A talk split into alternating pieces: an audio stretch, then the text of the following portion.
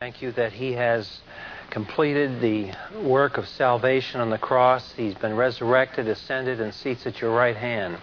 And in His name we come to you tonight asking that the Holy Spirit illuminate our hearts to your great plan of history and to give us that root of stability and to endure because we know where history is going. We thank you now in His name. Amen. Okay, we've been going over some of the details of the last days of the church.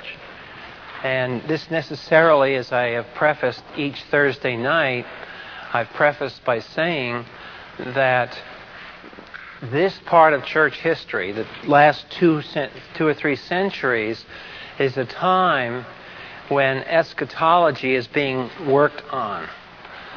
So if you, you, you imagine yourself put back, say, in the 1600s when salvation was being worked on. So that's why there's a diversity going on here. but we believe that it's slowly clarifying because what happens in all these discussions, whether you review the discussion of the Trinity, the discussion of the incarnate Christ, the work of Christ on the cross, um, the appropriation of Christ by uh, faith and justification by faith, the orthodox biblical position emerges because it's scriptural and consistent. And usually, when you work through these issues, as vexing as they may be, you are drawn more deeply into the scriptures to appreciate the consistency of our God. God is rational, and pieces fit together. It doesn't mean we always can encompass them, uh, sovereignty and human responsibility being a good example. But the, you, you wind up in a, in a position that's stable. Now, I want to introduce, well, we've talked to, about two vocabulary terms. I'm going to use three vocabulary terms tonight as labels for the categories of different approaches to this problem. We talked about preterism. We've talked about and we will be going on futurism. There's actually an in between position called historicism, which we won't go into, but I'll just talk briefly about it. Remember, the Thursday night class is not a class in eschatology, it's not a class in exegesis, it's a class in framework. And so, therefore, we're touching, touching basic doctrines and events and broad areas of Scripture. If it's eschatology, we'd be spending eight months on some of this stuff, but we're not going to for this class. Okay, here's the three definitions. Preteritism, preterist means past. So the preterist class of views are those views which say that prophecy is completed, that it's not future, it's past. That's preterism. Futurism is the category of beliefs, and we're going to see four or five of them, different futurist positions starting tonight. Futurists are all agreed that the prophecies are yet to be fulfilled. Now, the historicists, that's another story. historicists believe that the prophecies are being fulfilled now during the church age. I mention this because wherever you have date sending, that Jesus is going to come. We, the latest one was Wishart or whatever his name was that wrote in the 80s why the rapture is going to occur in 1988. Well, obviously it didn't.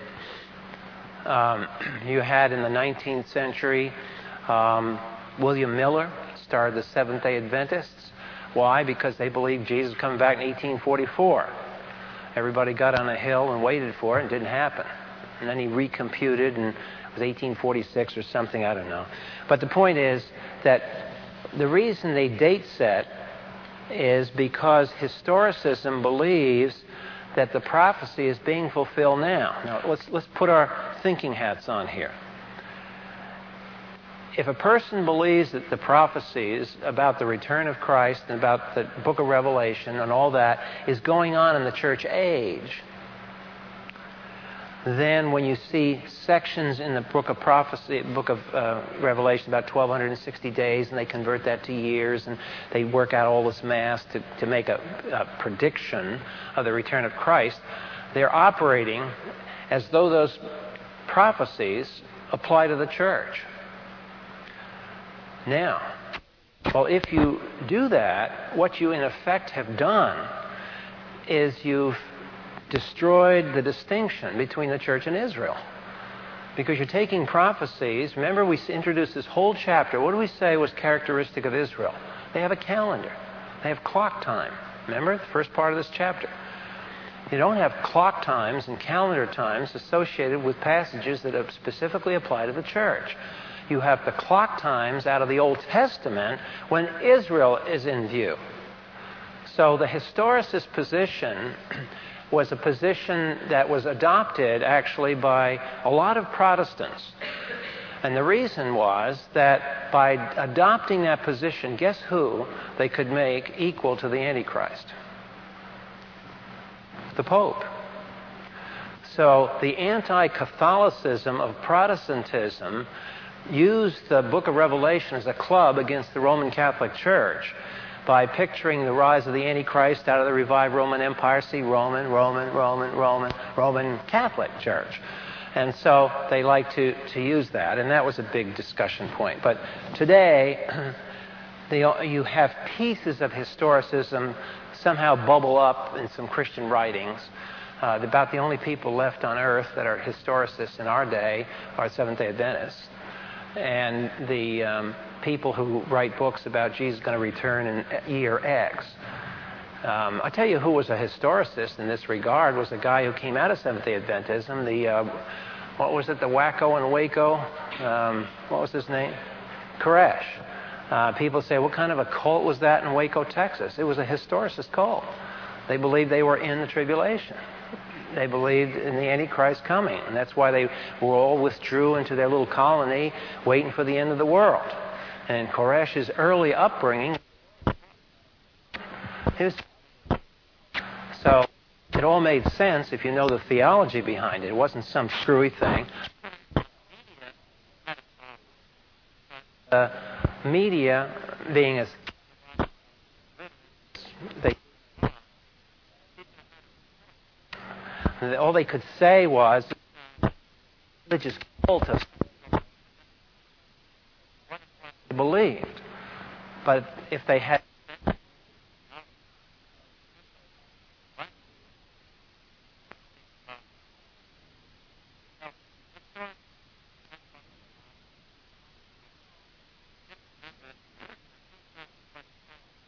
predict the return of Christ by taking these references to 1,260 days or whatever it is in the book of Revelation. In doing that, they're actually following a historicist position, not a futurist position. It's kind of it's a mixed um, mixed method. They're trying to dip into historicism and trying to marry it with futurism. It's not a consistent position. All right, we've worked with preterism and we're with that. That's the idea that Christ came in some sense in AD 70 and that the book of Revelation was fulfilled in AD 70.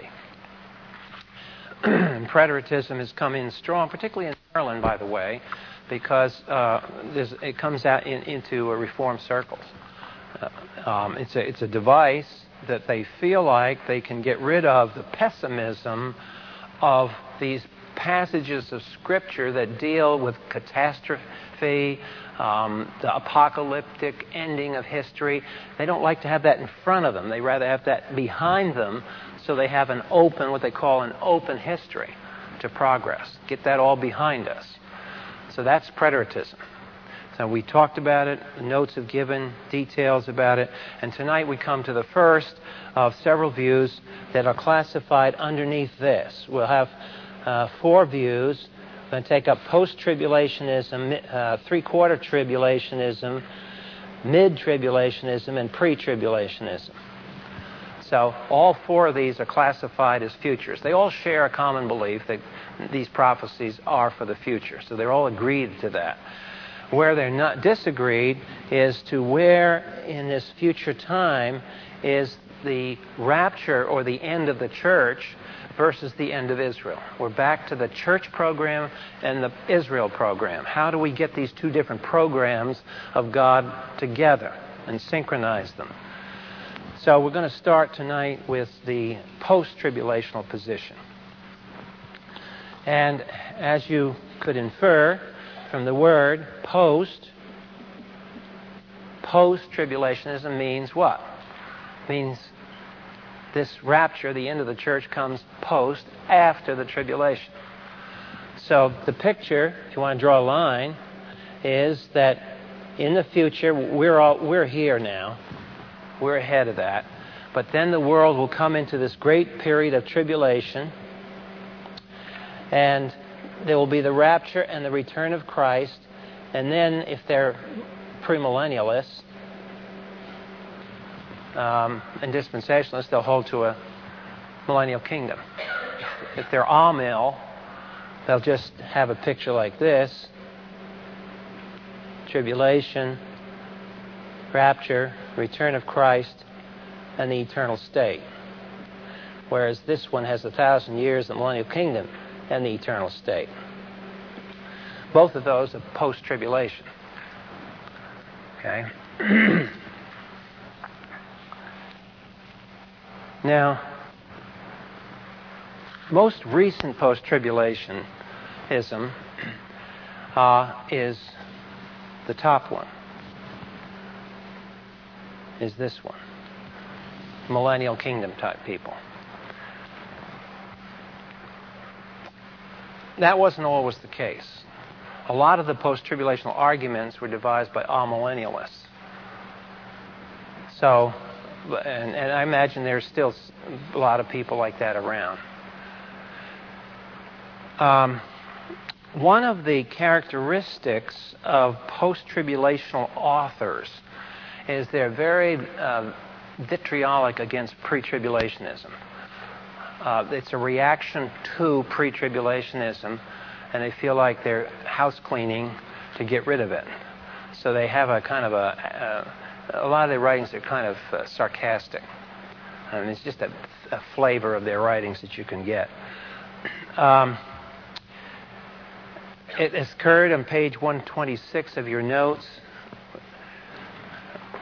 um, the next uh, paragraph that begins during recent church history. We're going to ha- we're going to get into some scriptures tonight, but I just want to get the you know just get a starting head here. During recent church history, in which eschatology began to be refined and sharpened, there arose a strong emphasis on literal interpretation of prophetic texts, with a rise in popularity of premillennialism. Now, the premillennial means that there's going to be a millennium and Christ is going to come before that. The same literal hermeneutic that led to resurgent premillennialism also led to a differentiation between the rapture and the return. Now, I'm going to use those two terms technically, but I'm warning you that that's just my terminology for Thursday night class. And I'm doing that just as a teaching device. But the word return, parousia, in the Greek, can be used of either one of these events.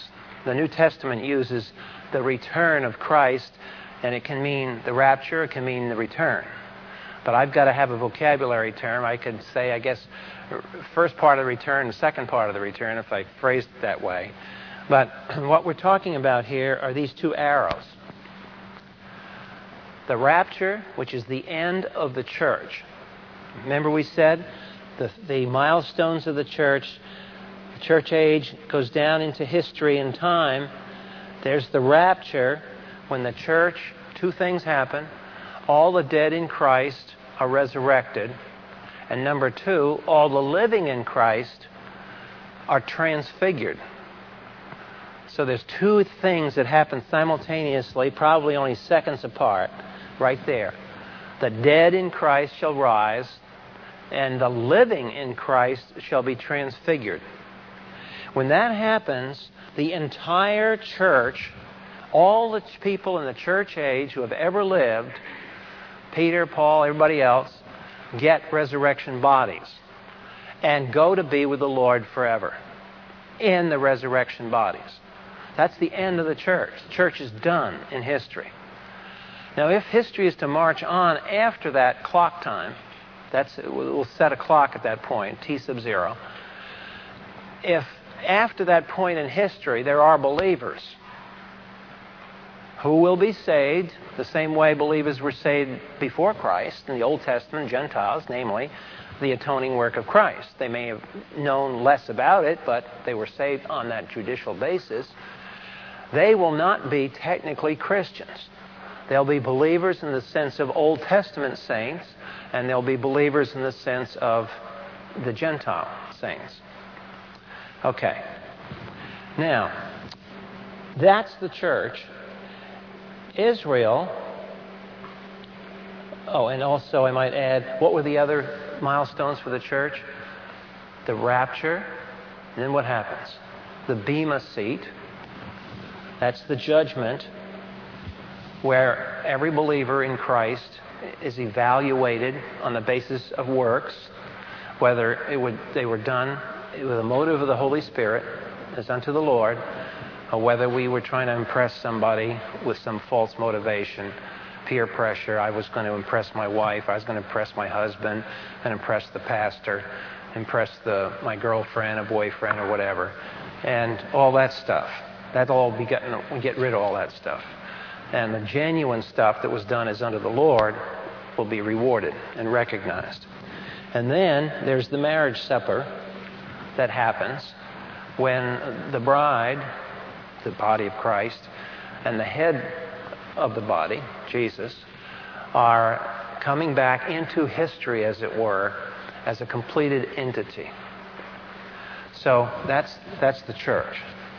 Now, Israel is going to go on, and because Israel has left Christ behind, because obviously every Jew that believed in the Messiah has become a Christian, leaving the Jews that don't believe in Christ back in the status of Israel, the nation Israel. Israel is a nation, the church isn't. Israel is a nation that goes on in history and is going to go through a period of trouble. And remember, we said that's the milestone identified with Israel, a time of tribulation codenamed the day of the Lord sometimes. Other times, day of the Lord means slightly different. But day of the Lord is a term for it. Jacob's trouble is another term for it. Daniel's 70th week is another title of this period. But the point, the big idea in this is that the tribulation has nothing to do with the church. The tribulation has to do with Israel. That's what it's for. It has to do with Israel in that Israel must be brought nationally to recognize whom? To recognize the Lord Jesus. There's got to be a national recognition because Israel is God's nation. There has to be a national repentance. That's what Jesus was referring to when he said, You will not see me, addressing the nation. You will not see me until you welcome me back. And when the nation Israel welcomes the Lord Jesus, he will come back. In that sense, and I'll only this, I qualify it, but in that sense, that's one of the impediments to world peace today. If Israel would welcome the Lord Jesus back, we would have world peace. But Israel is not in a position spiritually that she will do that right now. And this is one of the functions of the tribulation is to get Israel ready to do that national confession, to, to do her job as the, as the priestly nation among the human race. The other story about the tribulation is to settle scores with all the Gentile nations on the basis of how they treat Israel that goes back to the terms of the Abrahamic covenant. I will bless those who bless you, and I will curse them who curses you. And during the tribulation, nations will have a time, whole people groups will have a time of decision as to whether or not they recognize that it's Israel's God who runs history. And whether they like Jews or they don't like Jews, they better bow their knee to the God of Israel. That's the decision. Or they can choose the other way. You're for Israel or you're against her. And you want to be against her? Fine, your choice. But you share the judgment and the wrath of God. That's the issue during the tribulation. So the problem then is how to marry these two together. And the picture the post tribulational position takes is that as we go into this period of seven years, if I'm a literal post tribulation, remember tonight, I guess for simplicity, we'll just take the literal post tribs, not the old fashioned uh, loosey goosey ones. But the seven, seven year tribulational period, the church will parallel that, will still be on earth during all those seven years. And at the end of that period, when the Lord Jesus Christ comes down to the kingdom, the church will go up just prior to that. The rapture, in other words, and the return occur quasi simultaneously, almost, almost the same time. But they are part of, a, of, of one event. Now, this is crucial because on, par- on the second, next paragraph on page 126, here's the central issue. What post tribulationism needs to prove is that the rapture and the return can be considered the same event. That the differences between those two things, those two clusters of Scripture, that the differences do not are not um, sufficient. They're not big enough. They're not numerous enough to say that hey guys, we just really can't get these two things together. They really are two distinguishable events. So to be a post-tribulationist, you have to show somehow that those two things are part and parcel of the same thing. So we're going to spend a lot of time now with Table 9 because we need to be acquainted with these scriptures, and that's about all we're going to get to is Table 9 tonight. Because from now on, we're going to look at a bunch of, of scripture. If you look at Table 9, page 127 in the notes, you'll see that what I've attempted to do there is to um, list features or a cluster of scripture references that talk to the church about the church's end. So if you want to clarify table 9 where that word rapture is, you might want to put a parenthesis of something else that might tie this together better for you. And that is that if you write right next to the word rapture, um, parenthesis, end of the church, because that's the, the spirit of those verses. All those verses that you see in that left column in Table 9 are addressing the end of the church. And it's what the apostles are saying about where the church is going to go in history. Now, in the right column, all those scriptures, and you'll notice there's Old Testament scriptures there. There are no Old Testament scriptures in the left column, only in the right column. The, that cluster of scriptures speaks of the destiny of Israel.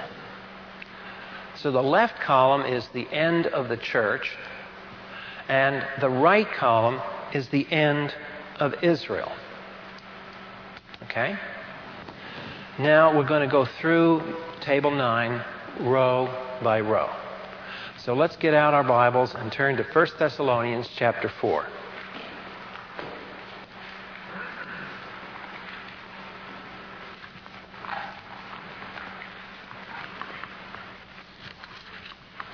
First Thessalonians chapter 4 verse 16.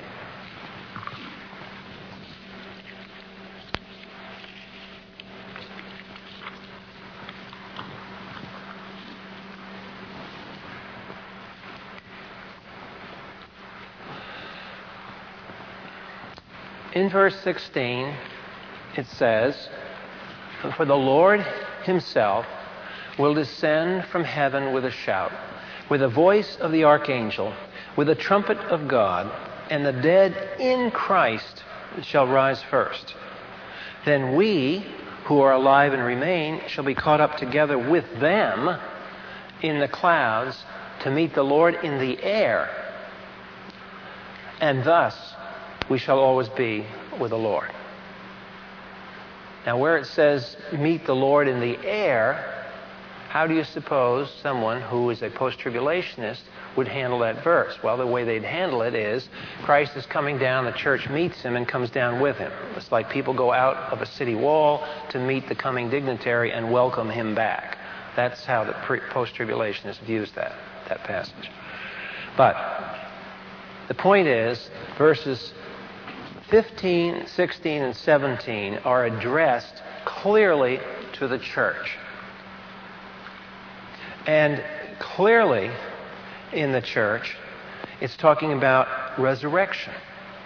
It's clearly talking about trans, uh, transformation there, transfiguration. Now, if that's the case, now we're going to look at, we'll, we'll try to mirror this chart table 9. This is the church. The picture here is that you go on in time and then there's an end, and all who are in Christ at that point have resurrection bodies. Now, question. Let's, let's ask a question of the text. I'm sitting here with a stopwatch, okay? Bang, it happens. So I'm an unbelieving reporter, work for Ted Turner. And I have a watch that I, I synchronize, and uh, two seconds later, I take a reading. You know, I'm, maybe I'm watching satellite or something. Now, who is left on Earth two seconds after this event? Believers, unbelievers, or mixed? If everybody is resurrected and removed who was in Christ, then there aren't any believers left two seconds after this event, correct? Something you want to remember now. If that event really happens this way, there are the big fat zero after that as far as the presence of believers in history. They're all gone. None left. Now, that doesn't mean that two seconds later somebody can't trust the Lord. It's not, that's not what it's saying. It's just saying that as of that moment, there aren't any believers left. You have to start repopulating the segment of believers on earth after that event. But you have to start from zero because there aren't any after that event. Okay. So that's why on table 9, row number 1, it says, only and all of those in Christ are resurrected or translated. Okay? That's what the text says. That's the logical fitting of the content of that text. Now let's go to Daniel chapter 12, verse 2. Here's the resurrection, one of the few resurrection, explicitly resurrection texts out of the Old Testament. Now it's interesting, the Lord Jesus built his doctrine of the resurrection uh, not out of either one of these texts I'm going to show you. The Lord Jesus inferred resurrection from the Old Testament covenant structure. The Lord said, remember the passage in the Gospels when He said, and, and by the way, this uh, He paid attention to the grammar of the text. Don't know whether they taught their young Hebrew boys and girls to diagram sentences when they went through their little schools then. Uh, I'm sure they paid more attention to reading than they did sex education then, but the point is that Jesus built his, his case on a point of grammar. He said, The Bible says that God is the God of Abraham, Isaac, and Jacob. It doesn't say he was the God of Abraham, Isaac, and Jacob. He says he is the God, and he will be the God. And implicit in Jesus' argument is that man cannot perpetually exist without a body. But those guys are dead, so there's going to be a resurrection. Now, that's the logic of Jesus. It's sort of an indirect approach. So we're not going to use that tonight. I mean, that's valid. But I just want to take you to the passage, a key passage in the Old Testament regarding resurrection. And that is Daniel chapter 12, 2. There's a debate about, by the way, how to translate this out of the Aramaic. And if this was a class in exegesis, we'd go into all that. But we won't, won't tonight. Chapter 12, verse 2 And many of those who sleep in the dust of the ground will awake, these to everlasting life, others to disgrace and everlasting contempt. And it was that verse that Jesus did refer to in John when he said, There will be a resurrection unto the good and a resurrection unto damnation. So he continues that, that motif. The Old Testament knows about resurrection, doesn't know about translation like that First Thessalonians passage. There's another passage on resurrection in the Old Testament. Turn over to Isaiah 26.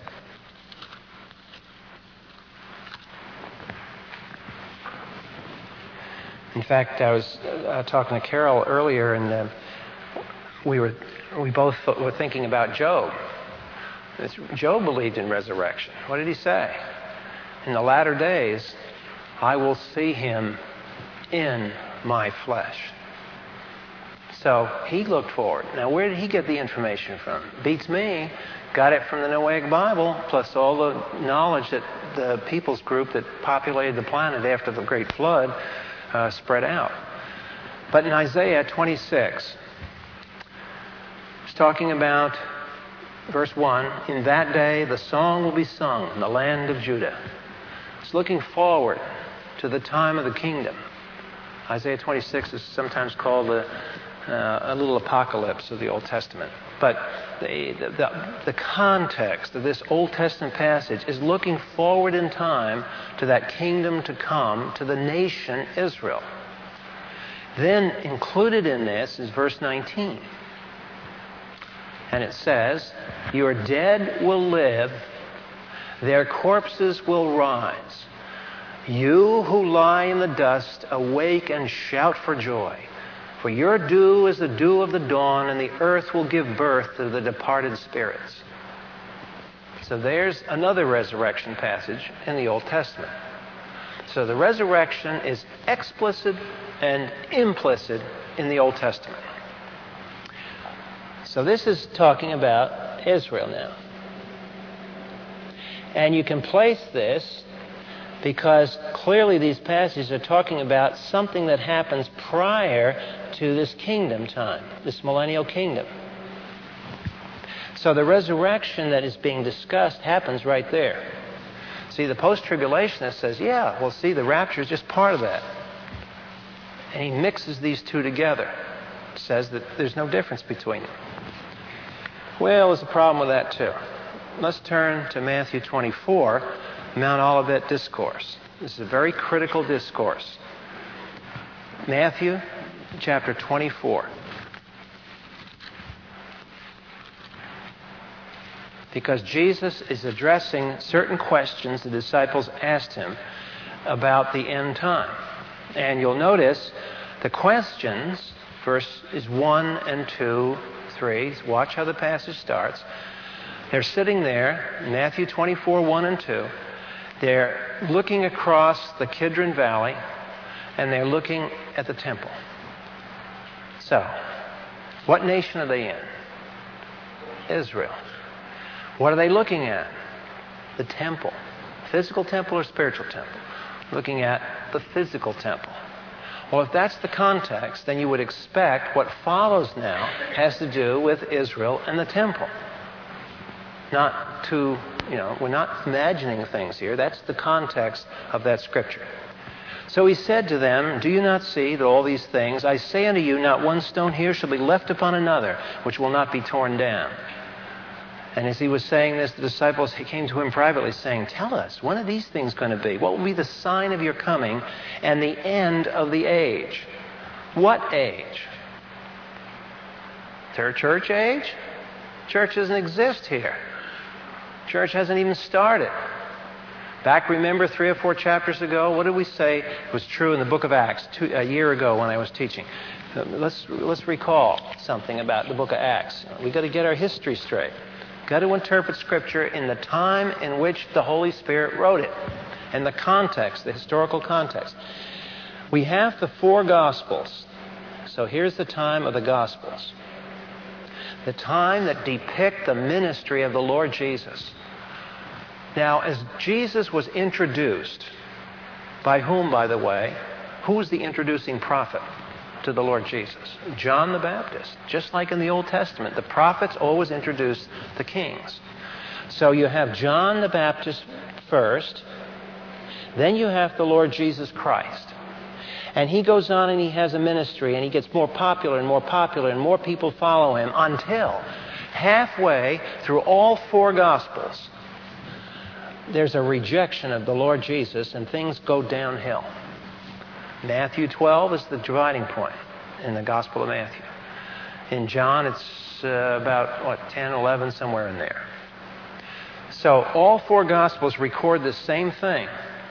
And it's at this point when the Lord Jesus changes his ministry, begins to a new teaching to the disciples, and says, I'm going. Not going to stay here. I'm leaving. And they say, What? This wasn't on the program. You're the Messiah. You're supposed to bring in the kingdom here. What's this I'm going away business? Sorry. The nation's not ready for me yet. And so the Lord Jesus gently prodded his disciples to understand that there would be an extension of the period of history in which they existed, that the kingdom was no longer imminent to them, that the, he would come back. So we all know what happened. The Lord Jesus Christ was crucified, he rose from the dead, he went to heaven, and he sent the Holy Spirit. Now, recall the book of Acts. Very critical to understand what those first few chapters in the book of Acts are doing. Peter, although we know now, in retrospect, the church was formed on the day of Pentecost, they didn't know it then. For all they knew, this was another opportunity for the kingdom to be offered to the nation. And who was the spokesman that literally offered the kingdom to the nation in the first few chapters of Acts, namely Acts 2 and Acts 4? Peter. And that address is not a church age evangelistic address. You look at it. He's addressing Jews, and he's saying, if you will repent and accept him, he will come back from heaven, and the times of refreshing will happen. He's talking about the kingdom coming. So the kingdom was offered, kingdom number one, that's the first offer of the kingdom, during the Gospels. After Christ was rejected in grace, he gave them a second option through Peter and gave them a second option to trust him so that that kingdom could begin. And tragedy upon tragedy, as he foretold in that parable when the king sent his servants to the people. First, he sent the first group and they were rejected. And then the king sent the second group. And they not only were rejected, they were killed. And the book of Acts begins to record the murder of believers. The Gospels do not record one instance other than John the Baptist, do not record any instance of murderous persecution. That begins in the book of Acts. So that parable of Luke 22 is a parable of this whole period of time. Now, all during that period of time, the church really isn't visible as the church the church gradually is made known throughout the rest of the book of Acts. As Israel goes down, the church comes up in prominence. And the man who was leading uh, agent in making the church prominent was whom?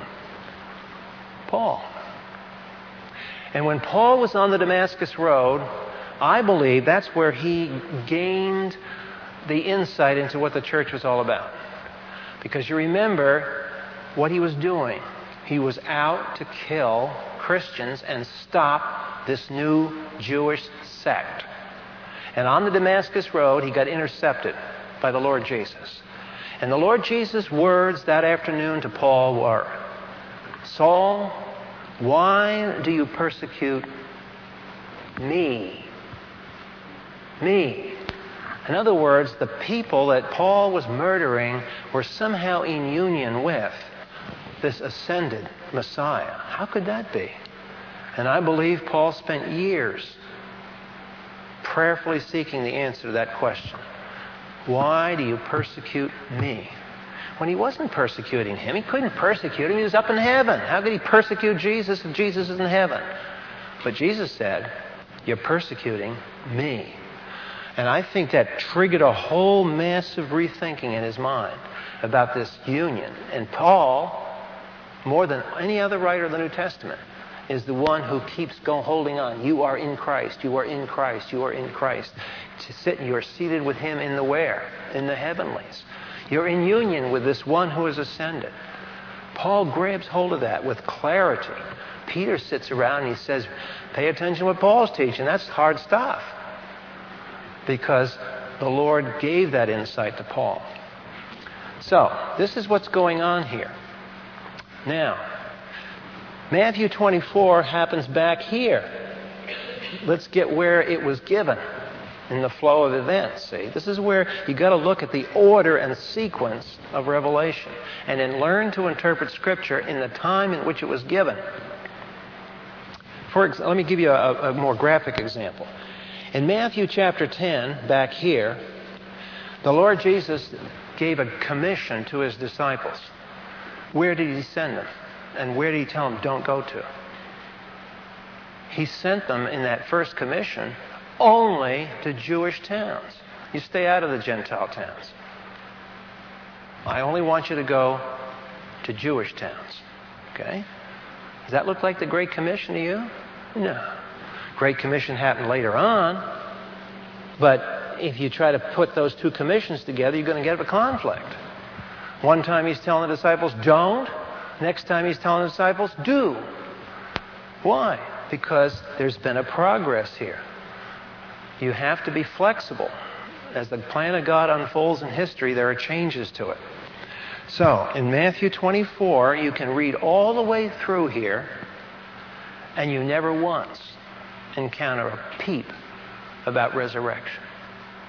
Not a peep. Not a mention. Not an allusion. It's missing from the Mount Olivet discourse. And why is that? Because for the question that was being asked in verse 2, the resurrection was not an answer. The question was, when will these things be? What will be the sign of your coming?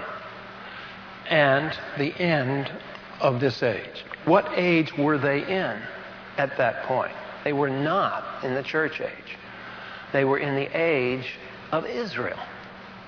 So they're asking him, what's going to be the end of history? It's a Jewish question asked by Jews about a Jewish nation and does not have the church in view. Okay? So they're looking at this. They want to know about Israel. They don't know anything about the church here. And so that's what Jesus is talking about. Now, on the right side, on the right column, row one of table nine, that's why I summarized it by saying the resurrection is not mentioned in the Olivet Discourse. An Old Testament resurrection reference speaks of resurrection of some dead saints, but not of translation of Old Testament saints. So even in those resurrection passages, there's no emphasis whatever on, or mention even, of a translation. That's all new revelation. So you've got to understand there is a progress in revelation as it goes on. Drop down to the next row. Let's turn to 1 Corinthians 15. Oh, and uh, we'll, we'll come back to Matthew. But I want to contrast as we go down. 1 Corinthians 15, verse 50. Major passage area on the resurrection the rapture. 1 Corinthians 15, 50.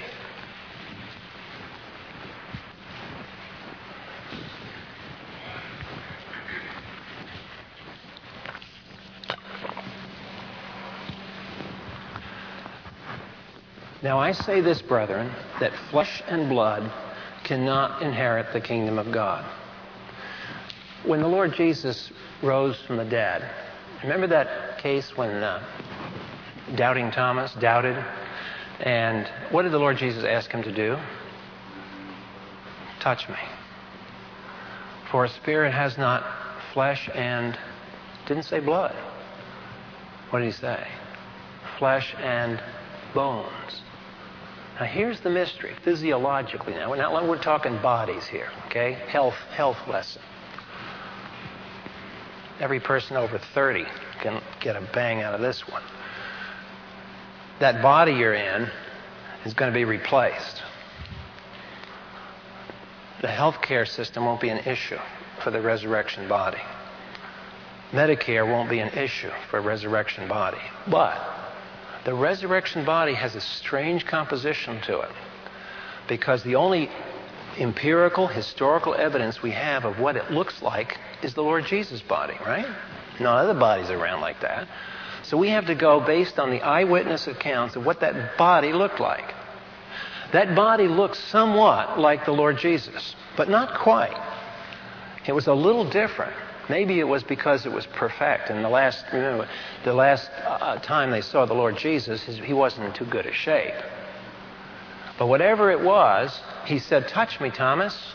Touch my flesh. And so, Thomas, you can just see him sitting there. And, you know, you, you're not a spirit? You know, you came through the wall there. I think you're a spirit. No, I'm not a spirit. I materialized right in front of you, Thomas. And here I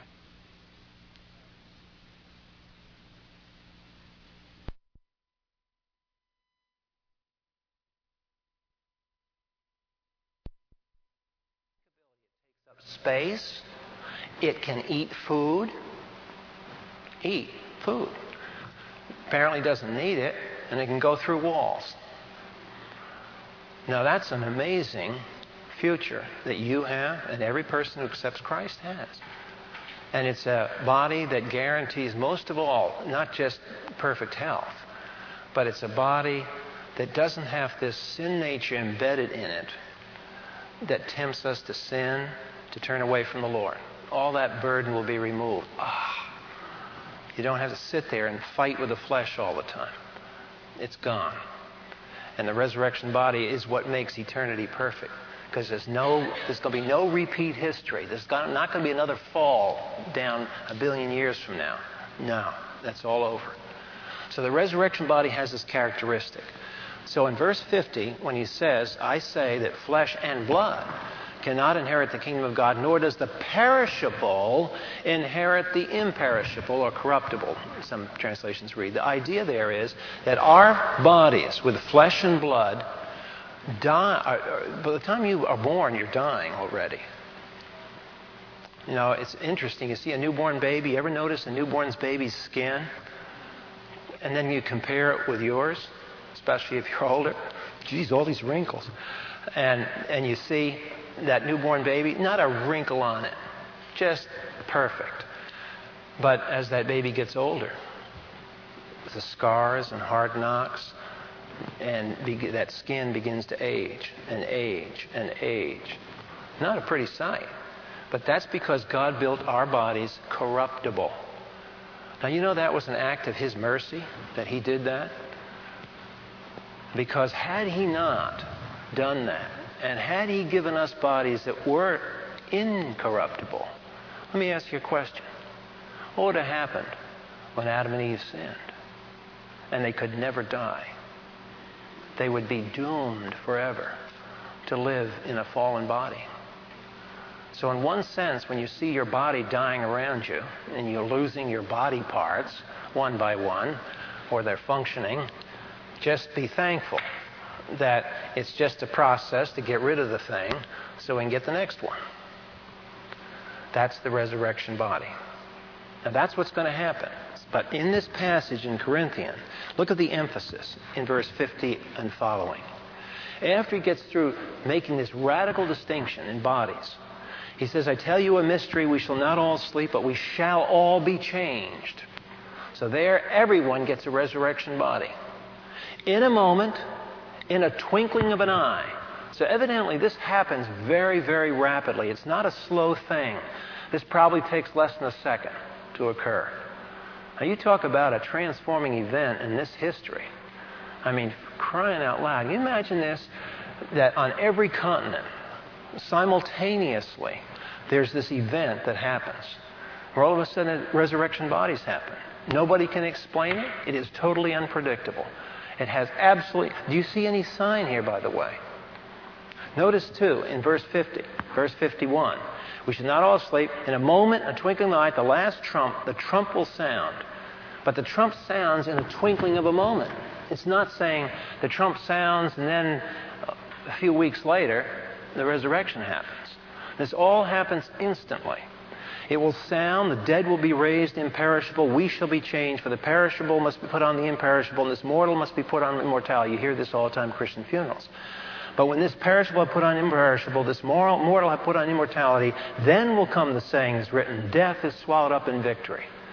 Death, where's your victory now?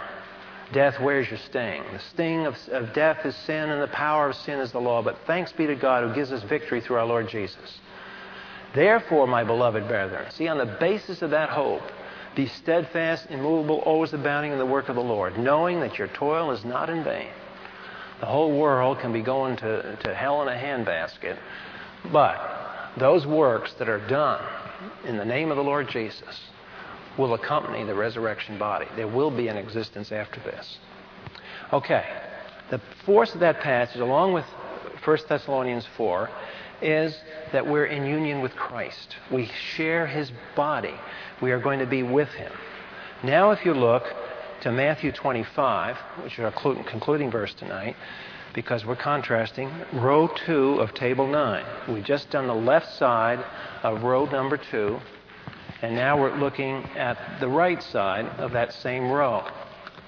And we're going to look at Matthew 25.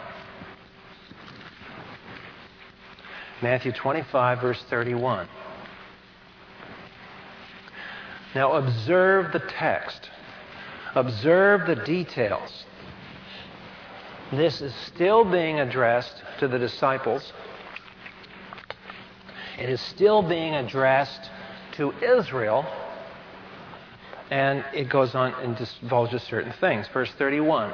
But when the Son of Man comes in his glory, all the angels with him, then he will sit on his glorious throne, and all the nations will be gathered before him, and he will separate them from one another. As the shepherd separates the sheep from the goats, he will put the sheep on his right, the goats on the left. And then the king will say to those on his right, Come, you who are blessed of my Father, inherit the kingdom prepared for you from the foundation of the world. For I was hungry, and you gave me something to eat. I was thirsty, you gave me to drink. I was a stranger, you invited me in. Naked, and you clothed me. I was sick, and you visited me. I was in prison, and you came to me. And then the righteous shall answer him, Lord, when did we see you hungry and feed you, or thirsty and give you drink? When did we see you a stranger? And when did we see you sick? And the king will say, Truly I say to you, to the extent you did it to one of these brothers of mine, even to the least of them, you did it to me. And then he will say to those on his left, Depart from me, accursed ones, into the eternal fire which has been prepared for the demon and his angels, for the devil and his angels, for I was hungry and you gave me nothing. Now you'll notice several things about this judgment that's happening. This is, this is a passage on judgment. And this is talking about when the Lord Jesus Christ comes again to the earth and he's going to set up his kingdom. Here's his kingdom. He's going, he's, he's, he's got a gate here. Visualize a gate. And he's going to let some people through the gate, and he's going to reject others. Now, what is the basis of the acceptance or rejection? Just based on the you know, prima facie view of the text. It's their response. Who, first of all, who's gathered together? It's not Israel. What does it say? Who is gathered together? It says the nations, the Goyim. Here the nations are gathered together for this great judgment. These are Gentiles. And these Gentiles are gathered together and they are judged. Gentile groups. Judged on whether or not they visited these people who are identified intimately with the Lord Jesus. So it's a judgment of Gentiles based on their responses to whoever these people are and they're going to be judged on the basis of whether they helped them, whether they were they sympathetic. It's a case where during the tribulation you have this. Uh, well, maybe uh, give it a good example. Can you imagine living under Saddam Hussein right tonight? And you may be a very well educated person. You may be a high officer in his military.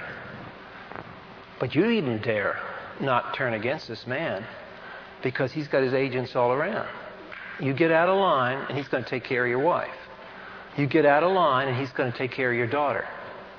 You get out of line and he's going to take he's going to get you. He may not be able to get you personally, but he'll get your family. So are you going to are you going to revolt against the guy? I don't think so. Because he's got you.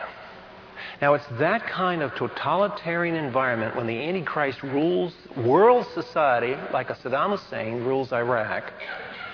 Now comes the test.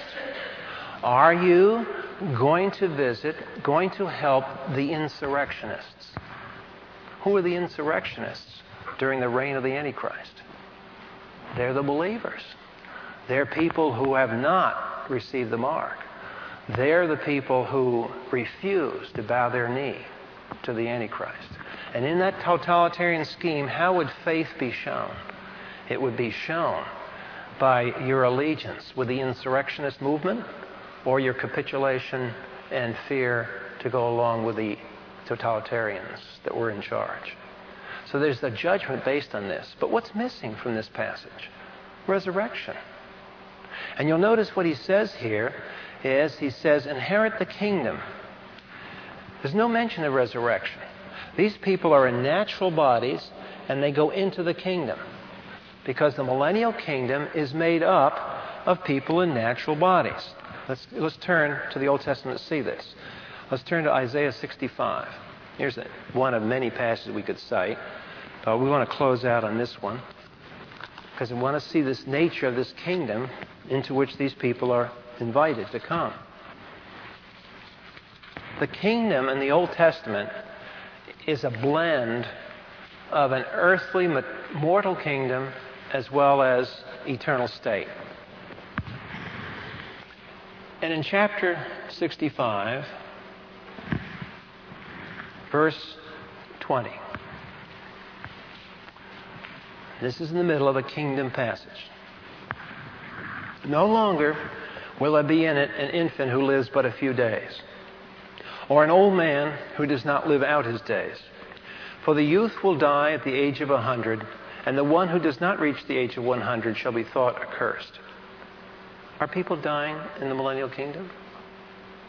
Obviously. They're dying later in life, but there's mortality there. Now, how can that be if they're made of resurrection bodies? See? They have to be natural bodies. The, res- the millennial kingdom is made up of people in natural bodies. Otherwise, you wouldn't have dying. It's, it's less dying than it is now, but nevertheless, it is dying. So the point is, and then verse 23 points out there's reproduction, there's procreation going on, people having babies, something new and different. Millennial kingdom. They're reproducing, natural bodies. There's no marriage and resurrection. So the picture that we have of this kingdom necessarily involves natural bodies. And that fits with Matthew 25 because the Gentile nations who will be admitted into this kingdom are those who have shown themselves by their treatment of the believers during the tribulational period, the insurrectionist party. And they are admitted to the kingdom. Doesn't mean necessarily that uh, they're all believers at this point. They may be people who are unbelievers, but the Lord's going to admit them based on their response to the insurrectionist movement during the tribulation. Okay, we've got down two rows on table nine. And we're going to go through the others. We want to just take a minute and we'll just scan down those because next week we'll develop them more. Notice in the row three, Christ comes in blessedness to deliver his body into eternity. On the right, Christ comes in judgment against the nations, including Israel, which we've just gone through. And you'll note that in the verses there, he's going to separate people. And both in Israel and uh, you'll see the past Matthew 24, Matthew 25. Uh, there's something I want you to notice about that. Remember the idiom or the metaphor that John the Baptist used as he introduced the Lord Jesus. What did he say the Lord Jesus had in his hand? It said he had caught some translations have that the fan is in his hand. Well, it wasn't a fan; it was a shovel, and it was used in the in the grain. And what they would do is they'd shovel the grain up in the air, and the wind would blow and carry what off of the grain? The chaff. Key point. What was blown away and removed? Wheat or chaff? The chaff was removed. The wheat stayed. Now that's an interesting observation. In other words, Christ clears the earth of the clutter of people who have rejected him. And the people who have accepted him, he begins with that nucleus, the wheat, the good stuff. In the rapture, it's the other way around. Who is left in the rapture? The unbelievers are left. And the believers are taken. So I'm hoping to show you with table nine. I know if you've never gone into this, this is getting kind of hairy, complicated. But let me just assure you that I have a method in my madness here. I'm taking you through table nine to show you that there are, there are differences here. And you've got to put yourself back as an Old Testament person would have when he saw similar type things to what? The coming of the Messiah. Didn't they see differences? What were some of the differences they saw in the Old Testament to the coming of the Messiah?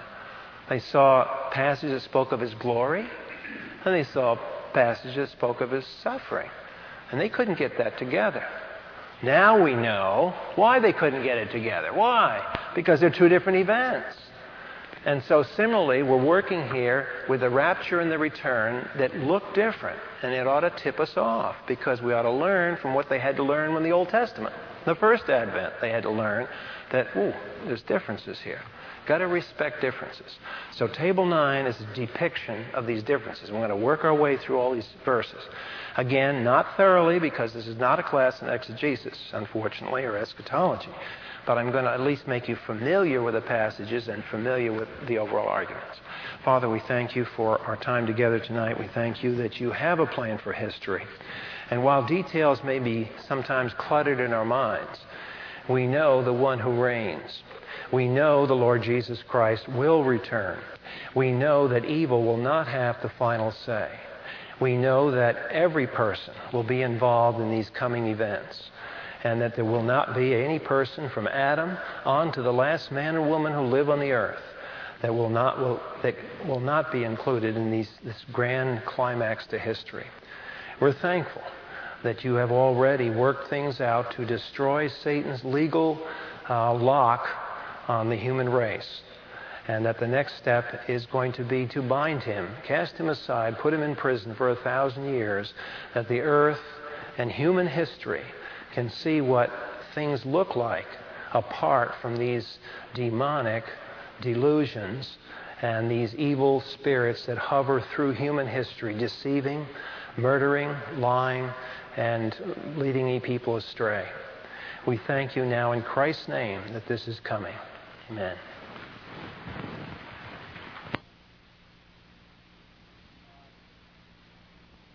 Um, we'll have a few minutes here. We're kind of late, but we'll have a short time. Yes. I'm just too impatient to wait until you get there. That whole passage where the New Jerusalem comes down out of the city, or comes down out of heaven, explain to me where that's at historically in, in, in history. Where is that? Is that is that in the new heaven and the new earth? And Jerus- Jerusalem comes down out of God's dwelling and comes down to the new earth, or does Jerusalem come down somehow in the millennial kingdom?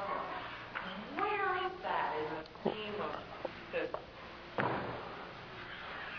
You have a- I don't have a. You have a real estate problem I here. have a real estate, that's right. Um, And the whole cube thing really blows me away, but I'm not going to get into that, okay? well, then that's you have an architectural problem. That's right, that's right. And, and from there, you have a civil engineering problem. Some people have an interpretation problem too. Um, all right, the question concerns the New Jerusalem. And again, I'm, I tend to be leery about getting into all these little details. And the reason I am is because, is, as I say, this is not a class where we get into the details. I'm trying to get the big picture of the fact that history is going somewhere. It has a conclusion, and there are some interesting features to that conclusion that we want to get straight. But as to the New Jerusalem, we know that the New Jerusalem is a place that is the center of God's habitation in the new universe, the new heavens and the new earth. And it apparently will remind people in position, geomet- geographical position, on this new heavens and new earth. Somehow it, it's in a place that corresponds to, to Jerusalem today and this earth. Now, whether the new heavens and the new earth look exactly like the one that we live in, I don't know. But there must be some correspondence because terminology carries over. I'll give you an illustration. Um, people who have uh, studied the Old Testament point out that in Genesis 2, when it talks about what the earth looked like prior to the flood, it talks about four rivers coming out of Eden. Two of them are Tigris and Euphrates. And that has always made the point with people that, oh, gee, um, that's just a story about some mountains in northern Iraq. Well, not necessarily. The proper way to understand the terminology of the Tigris and Euphrates rivers today, and we'll hear a lot more about them in coming weeks, I suspect. the Tigris Euphrates River today were named Tigris and Euphrates by Noah and his family as they colonized the planet, who were using nouns from the previous earth. So the Tigris and Euphrates rivers today are not the same as the Tigris Euphrates rivers in Genesis 2 because it was a totally different geographical configuration. the, the, the, map was different. I mean, you can look at Genesis 2 and you know that's not the map of the world today. Of course, the liberals say, yeah, that's because they didn't know what the map looked like. It's, it's you know, but we can't accept that conclusion. So, similarly, um, think about when settlers came from Europe to America. What do we name our cities? York, New York. Where do we get those names from? England. That's where they came from. The nouns are familiar and they carry over. And so this thing, this new Jerusalem, is somehow functioning the same as the old Jerusalem would have functioned had Israel operated according to the Word of God. Now, what was in Jerusalem? The presence of God, um, the uh, Shekinah glory, the temple was there. And so God's presence is in some special way localized in this future universe to come, in this new Jerusalem. And Jerusalem has been the point. I mean, there's rab- rabbinic commentators who believe that the geometric, if you, if you take the planet Earth in its, in its pre flood continental, however the continents looked like then, prior to the flood, uh, if you take a map back then, what corresponds to Jerusalem in this side of the flood was actually Eden and the other side of the flood. And the reason they do that is because God chose Jerusalem as his dwelling place, and he probably chose the same place latitude and longitude wise that the Garden of Eden was that. I don't know. But that's, that's the demand for continuity. So there's a continuity in that idea of the New Jerusalem coming down out of heaven is some weird feature of the new creation. And people have held uh, and I'm not a student of this, but I remember listening to Dr. Pentecost back years ago, pointing out both he and Dr. Walvoord held the idea that, I think they both did, to the idea that um, the New Jerusalem would be present and visible during the millennium, like it's orbiting the Earth as some sort of satellite and then then it comes down at the end of that. But I, you know, I, I can't speak directly to that because I haven't studied it that thoroughly to be feel confident of it. But you can't lose sight of the fact that these these passages of scripture are talking about material, physical entities. This is not some spiritual thing. This is a physical thing.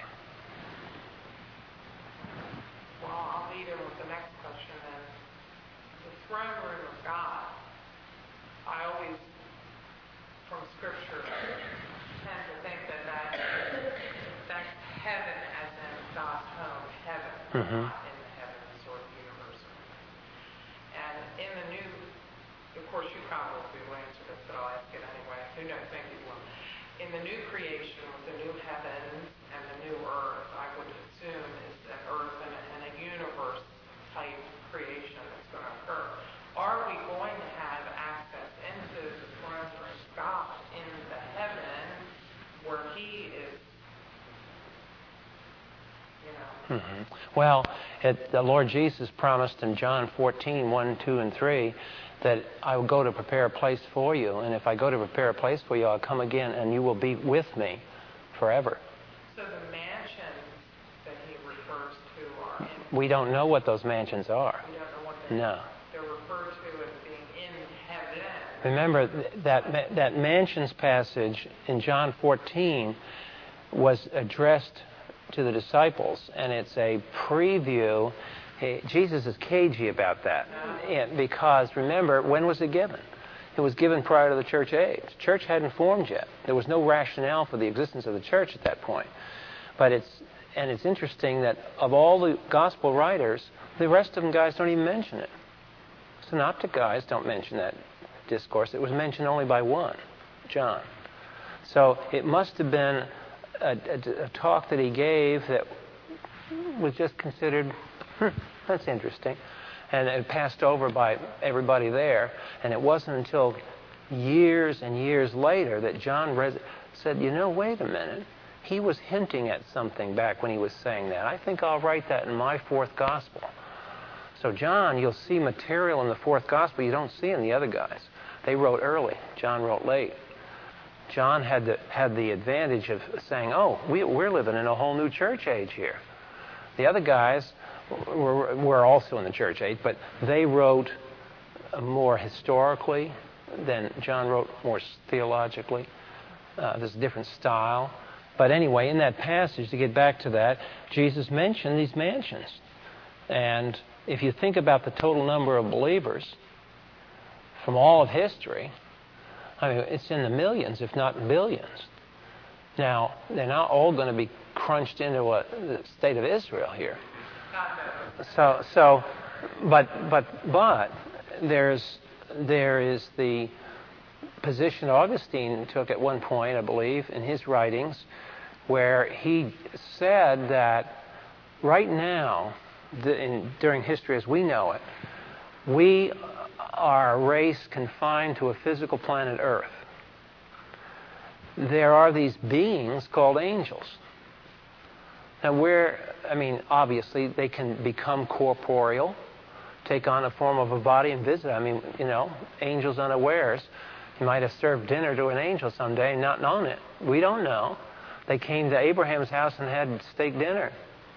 So, so or Lot's, and so we don't know what they do, but they evidently have domains, heavenlies, areas, and presumably they operate throughout the whole universe. So then the question comes: we're made lower than the angels, Psalm 8, uh, and yet the Lord Jesus Christ is going to be above the angels, so that in the business of the universe, celestial as well as terrestrial, in the business of the universe, there is now a human being in charge. So that means all the galaxies uh, out to light years are being ruled today by a human being. Planet Earth is a scene of the origin of the rulers of the universe. And so it's, it's a momentous. You think, start thinking through, train yourself to believe the scriptures enough to draw conclusions, big ones, and think through what's going on here. That here, the momentous statement made that Jesus is above the angels. People kind of take it, oh, yeah, well, that's good. You know, we'll snooze for the next 15 minute sermon. And, and, and never think through what, what's just been said here. Something momentous has taken place. That the Lord Jesus, as a human being, the Son of Man, rules in the celestial sphere as well as the terrestrial. Now, when he says that the church is going to be with him, and he is going to have that rule forever and ever and ever, that's why mm, uh, scholars have thought about that in eternity, the whole universe becomes a dwelling place for believers. Now maybe we we get to go to a star or something. Who knows? But I mean, this is all speculation, but it's speculation trying to draw out the implications of these momentous texts that because we treat them so religiously and spiritually, we, uh, they're blunted in their force. And all I'm trying to do is, is to unpack them a little bit so that we realize there's lots of stuff in those verses. And they're not just religious poetry. George. Um, we, uh, I'll get to Why is it that uh, we don't talk about three Advents instead of two? Uh, is the second Advent that we talk about the beginning of the millennial kingdom? The second Advent, George, is a, ser- is a complex of events. If you look up the Greek word parousia, which is the Greek term for coming, uh, it's used of both rapture and return. That's why I preface my remark tonight, is that I'm using them as separate terms here, just for a pedagogical device. But when you read the text, you really, you'll see it used for that whole era. The whole tribulational era is, is a day of the Lord, it's the coming of the Messiah, and it has these parts to it.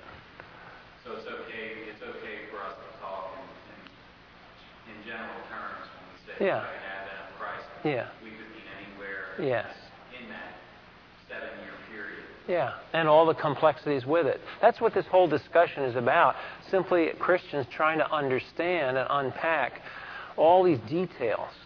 But the, but the details are all contained in a cluster. And the cluster is the return of Christ. The big idea is that he's returning physically, not in AD 70, he's returning physically to this planet and he is going to establish a kingdom the likes of which humans have never even dreamed of. But what we as believers are looking forward to, as hope, is the rapture. Yes. Because we are going to be raptured and then come with him. With yeah, the, the, the, why we're trying to distinguish it is because we're trying to answer more with more precision that when those passages like Thessalonians and 1 Corinthians 15, remember, uh, let, us back up a minute. Those passages were written to ordinary people in the most mundane of circumstances. Now, think about it. 1 Thessalonians 4 and 1 Corinthians 15 were written to local, ordinary believers in a local church who were concerned about dying. So this whole thing emerges out of a discussion of death. And it emerges to give hope in the middle of death. That's why those passages, I mean, Paul goes to funerals all the time and works for a funeral house. I mean, he probably hears this three times a week. Because why do people bring up those particular two or three passages? They're always the same ones that everybody brings up to a funeral that has any biblical connection because they are there to help us deal with the problem of death. So, the, the process of the, the sequence of events is that Christ comes down, but he never, the rapture, he comes down where we can see him and he calls, right? But he never, he never actually touches down. Well, in the pre-trib, in the pre-trib position, that's true. And the mid trib position, that's true. The three quarter trib position, that's true. Most of the positions hold to that. It's only the post trib that we're going through now holds that you, the, the, the church rises to meet him as he's coming down. Then, then that position is what's it doing with Bema and the marriage Read the notes. Um, that's a good question question. Um, because. it's all right. We're not.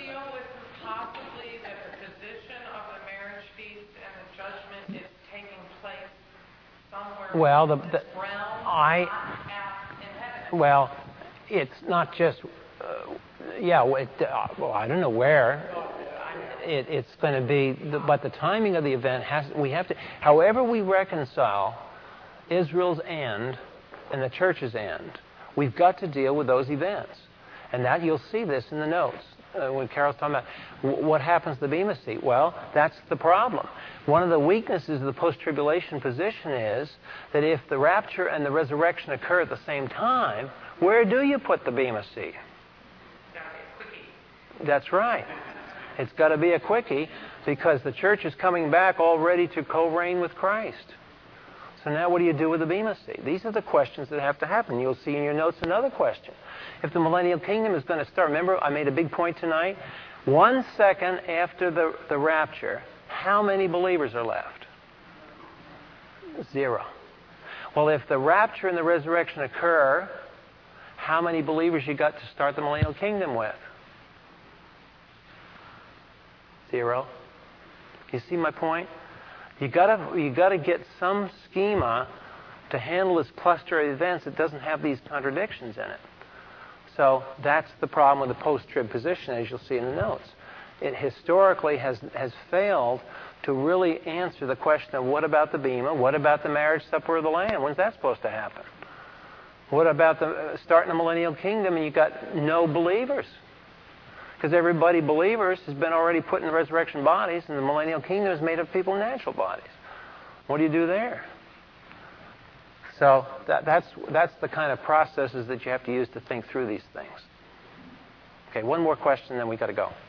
So, I'm sorry, Mike had Mike had prior claim. Go ahead, Mike.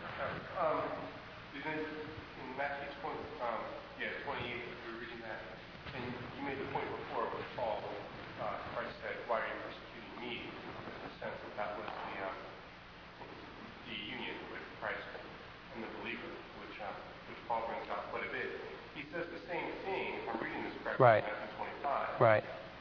And taking that plus some of the ideas with the, um, with the, new covenant applying to the millennium, but also a believer living in a realm that looks similar to that, the Holy Spirit, not with the land promises and everything. Can we, do you think we can say at least that the kingdom saints are in Christ? Yeah, there's a close alliance with them. Yeah, because of the yeah, the new covenant gives you the theological reasoning behind that. Yeah. And then I hadn't seen it before, but this, in Matthew, he's saying, Yeah. what did you do to me? Yeah. Um, There's a, the, the, the, the messing around with the, insur- oh, I call the insurrectionists. I'm using that term just because it, I think, characterizes the role of believers in the tribulation. They are looked upon as insurrectionists to the reign of the Antichrist. Um, that, will be the future, they'll be the yeah, yeah. They're, the, they're going to become the nucleus uh, in, the, in the natural body sense. Yeah.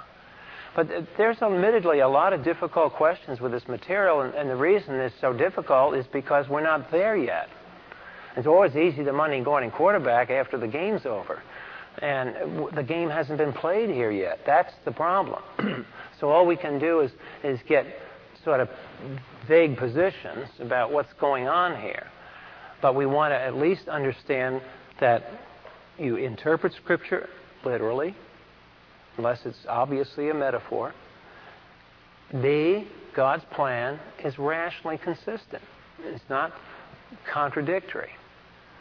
And the big idea is get a sense whenever the Lord Jesus is talking, or Paul is talking, or John is talking, or James is talking about the return of Christ, look at the context, the human context of his readers that were doing something that caused the author to bring in. That's what I'm interested in, because when we get through all this, if we can't apply it, it's just a waste of time. Okay? so what I want to do at the end of this chapter, a big long chapter, going to be the largest chapter in the whole framework thing. But when you get to the end, it's all going to be on, well, so what? Now, what do we do with this truth?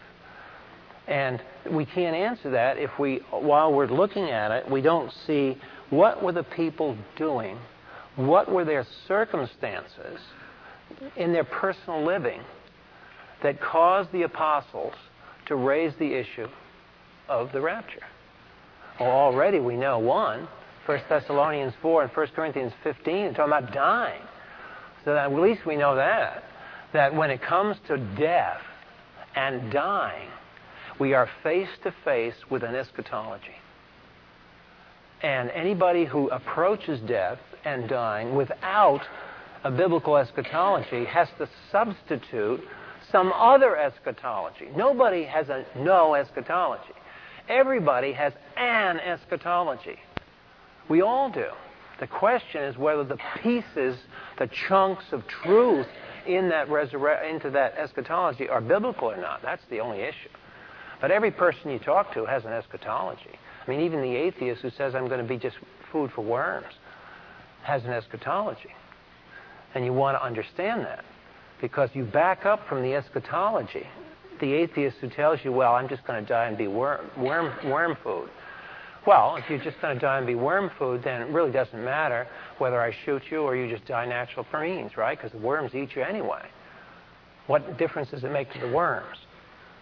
so by taking an eschatology, you can back up the person's belief system out of that. So that's what you want to learn to do. And not be, see, so many Christians feel ashamed because they feel intimidated when somebody talks about the return of God. Oh, you religious people, oh, I'm talking about return. Well, what do you believe about death? Are you worm food, or what you, what's your belief? And you put them on the defensive. Don't apologize for this. We have the only eschatology. Name another religion where somebody came back from the dead in a resurrection body to verify it. See, when we talk about resurrection, we're not talking about an idea here. Well, we are, but not just an idea. This is when we talk about resurrection and the kingdom to come, we've already got the first person in it. We've already observed him in history. We know that the resurrection body looks like our body. It's not 10 feet tall. Resurrection body is the same six feet or five and a half feet that we're at. It doesn't look like a guy from the Milky Way or something. It looks like a human being. Has face, eyes, can eat food. Now that's data. That's data for an eschatology. So that's my point about eschatology. It's a stabilizing, powerful area of truth because it conquers and envelops the worst cases in history, which is death. The worst thing we'll ever face is the end of our lives. Now, if our belief system doesn't handle that question, it's insufficient. That's why eschatology is so important, and that's where we're going finally with all this. It's nice to ask questions, and I'm not trying to you know, hinder people from asking questions about what happens with the New Jerusalem coming down, and we've got a civil engineering issue here, and how does it build? But, but the bigger idea is how was this taught for application in the pages of Scripture? And, and when we do read those, do read the context, because they were people no smarter than we are, and the Lord shared these things with them for a reason. He had to have a reason for doing it. He wasn't putting on a magic show. He wasn't trying to do tell a fantasy. This is not Disneyland. This was real life. And so there's reasons for it. Okay, well, next week we'll go further in Table 9.